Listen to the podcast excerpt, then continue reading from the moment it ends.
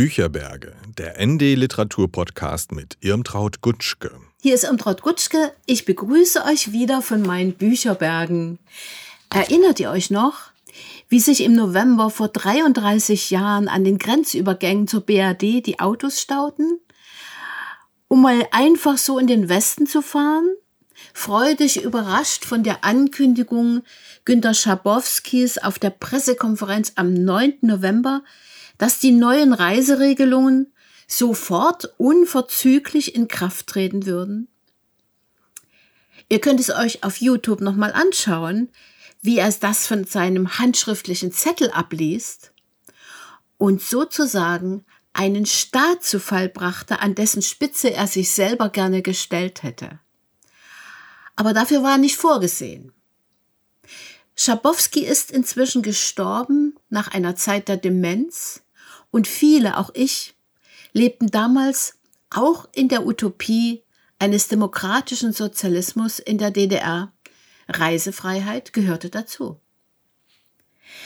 Bei der Lektüre des Buches Tamtam und Tabu von Daniela Dahn und Rainer Mausfeld kommen viele persönliche Erinnerungen hoch, die bei jedem anders sein werden. Man staunt, was man inzwischen alles vergessen hat, weil es überlagert wurde von anderen Bildern. Maueröffnung. Menschenmengen laufen auf ARD und ZDF auf die Kameras zu und eine Frau weint Freudentränen, Wahnsinn. Dagegen erinnere ich mich, wie wir auf der Berliner Oberbaumbrücke in unsere Personalausweise hochhielten, den Grenzbeamten zulachten, wir kommen wieder. Am 28. November hatte ich für ND über die Pressekonferenz geschrieben, wo Christa Wolf und Stefan Heim den Aufruf für unser Land vorstellten. Hernach musste ich eine Unmenge von Leserbriefen beantworten. Die meisten zustimmend, einige voller Selbstbezichtigungen, dass sie hätten mutiger für einen Sozialismus eintreten sollen, der diesen Namen auch verdient. Und nur eine einzige Gegenstimme gab es. Die Chance sei viel früher vertan worden. Diesem Mann habe ich ausführlich geantwortet und geschrieben, dass ich doch heute jung sei und dass ich an künftige Chancen denke. Die letzte Wahl zur Volkskammer der DDR fand am 18. März 1990 statt.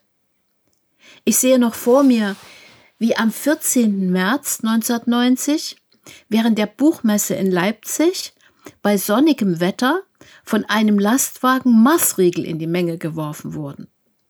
Als Werbung für die Kundgebung von Helmut Kohl auf dem Karl-Marx-Platz, der heute Augustusplatz heißt. Im Messehaus am Markt nutzten Westverlage schon mal die Gelegenheit, ihre Ladenhüter loszuwerden. Mit der Pressefrau vom Heine Verlag sprach ich über Horrorliteratur, die wir bestenfalls als klassisches Genre kannten. Was suchen die Leute bei Stephen King? Ablenkung, sagte sie. Erholung vom Horror, den sie in ihrem Alltag haben. Ah, nun, so schlimm würde es hoffentlich nicht werden. Zitiere feindliche Übernahme auf Wunsch der Übernommenen, sagt Daniela Dahn in Bezug auf den Beitritt der DDR zur BRD. Freiwillige Selbstentmündigung nennt der Psychologie-Professor Rainer Mausfeld, Autor von Büchern wie Warum schweigen die Lämmer und Angst und Macht, dieses Phänomen, das er gerade auch für die Gegenwart untersucht. Wie so etwas abläuft, welche Mittel der Manipulation dabei angewandt werden, darum geht es in diesem Band, der den Bogen spannt von 1989 bis heute von der Bürgerrechtsbewegung in der DDR zur Corona-Pandemie und in einer aktuellen Nachauflage bis zum Ukraine-Krieg. Wie war es möglich, das in 40 Jahren gewachsene Selbstbewusstsein einer Bevölkerung in einem Vierteljahr auf den Kopf zu stellen? Diese Frage stellt sich Daniela Dahn.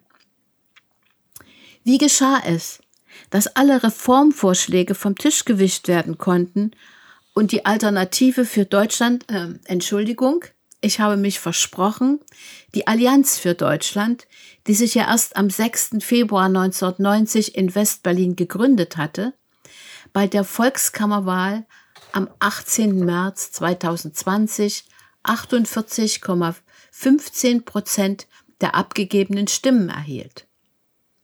Die durch viele Medien bis heute genährte Vorstellung, dass eine Mehrheit schon im Herbst 89 der DDR keine Chance gab, entlarvt die Autorin mit vielen Fakten als falsch. Aufwendig hat sie recherchiert, wie Medienkampagnen mit zum Teil erlogenen Feststellungen Stimmung machten. Empörung wurde geschürt über den Verrat an Gleichheitsidealen durch die DDR-Führung. Ein Katastrophenszenario wurde entworfen, vor dessen Hintergrund die Ankündigung einer Währungsunion als Rettung erschien.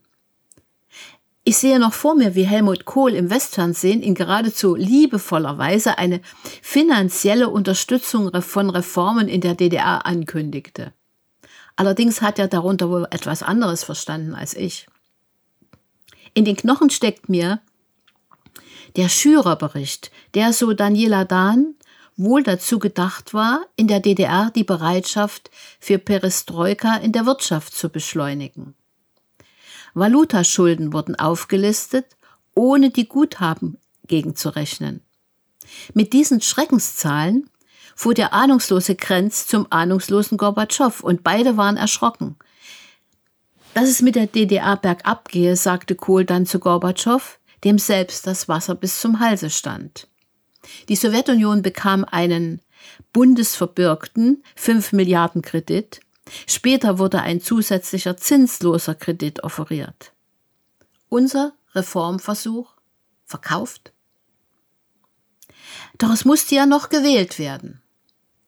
Der eigentliche Wunsch bestand bis zuletzt darin, eigenes in die Einheit einzubringen, meint Daniela Dahn. Der Meinungsumschwung war einem Diktat der Desinformation, Zermürbung und Erpressung geschuldet. In fünf Telefonkonferenzen hat sie mit Rainer Mausfeld erörtert, wie solches vonstatten geht. Die, ich zitiere, zivilisatorische Leitidee von Demokratie, ein Schutzbalken gegen das rohe Recht des Stärkeren zu sein, könne der im Kapitalismus insofern nicht funktionieren, sagt Mausfeld, als dieser darauf angewiesen ist, die Minderheit der Besitzenden strikt vor den Veränderungswünschen der Mehrheit zu schützen. Deshalb habe der Westen seit mehr als 100 Jahren ein einzigartiges Arsenal höchst raffinierter Manipulationsmethoden entwickelt. Allein schon, um bei den Wählern den Eindruck völliger Freiheit aufrechtzuerhalten und zugleich sicherzustellen, dass diese so wählen, wie sie wählen sollen. Die Systemkrise des globalisierten Finanzkapitalismus durch Corona nur überdeckt, könne zu politischen Radikalisierungen führen, zu Rainer Mausfeld, die dann wiederum als Vorwand für weitere autoritäre Maßnahmen genutzt werden. Daniela Dahn zitiert Hannah Arendt. Demokratie trägt Totalitarismus als Tendenz immer in sich. Auf Beutezug war am 15. März 1990 der Standpunkt auf Seite 1 des ND überschrieben.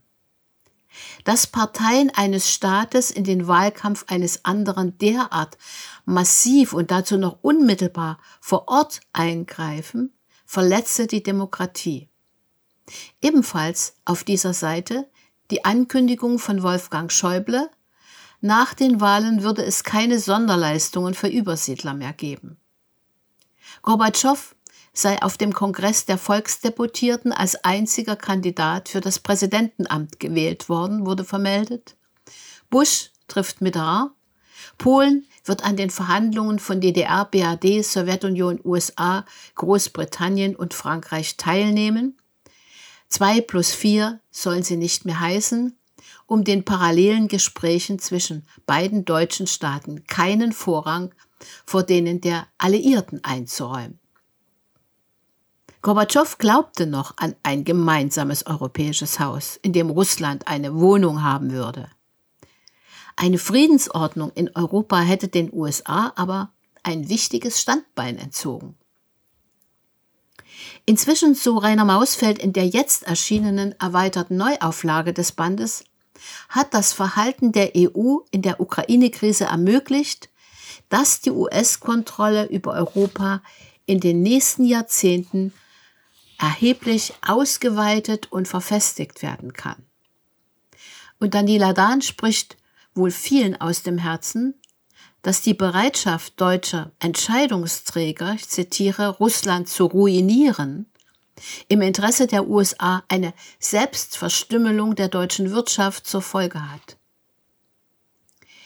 Dem Psychologen Mausfeld erscheint die Art und Weise, wie nun in nie gekanntem Ausmaß Sanktionen gegen Russland verhängt werden, als könnte endlich ein lange aufgestautes Bestrafungsbedürfnis ausgelebt werden.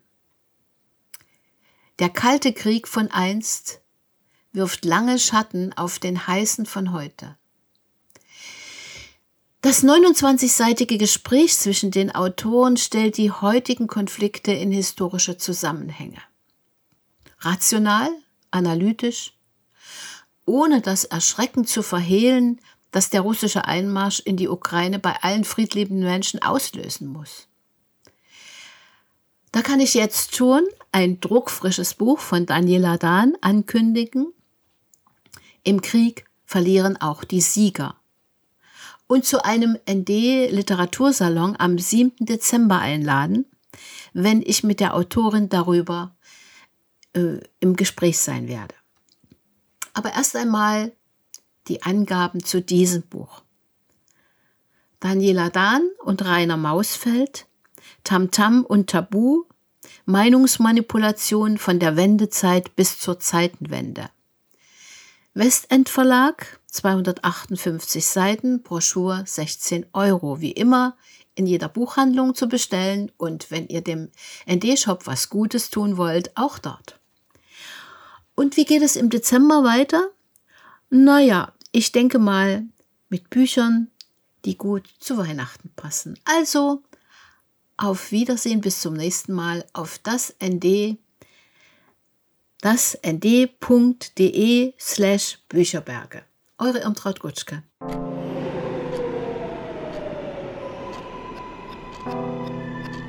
ND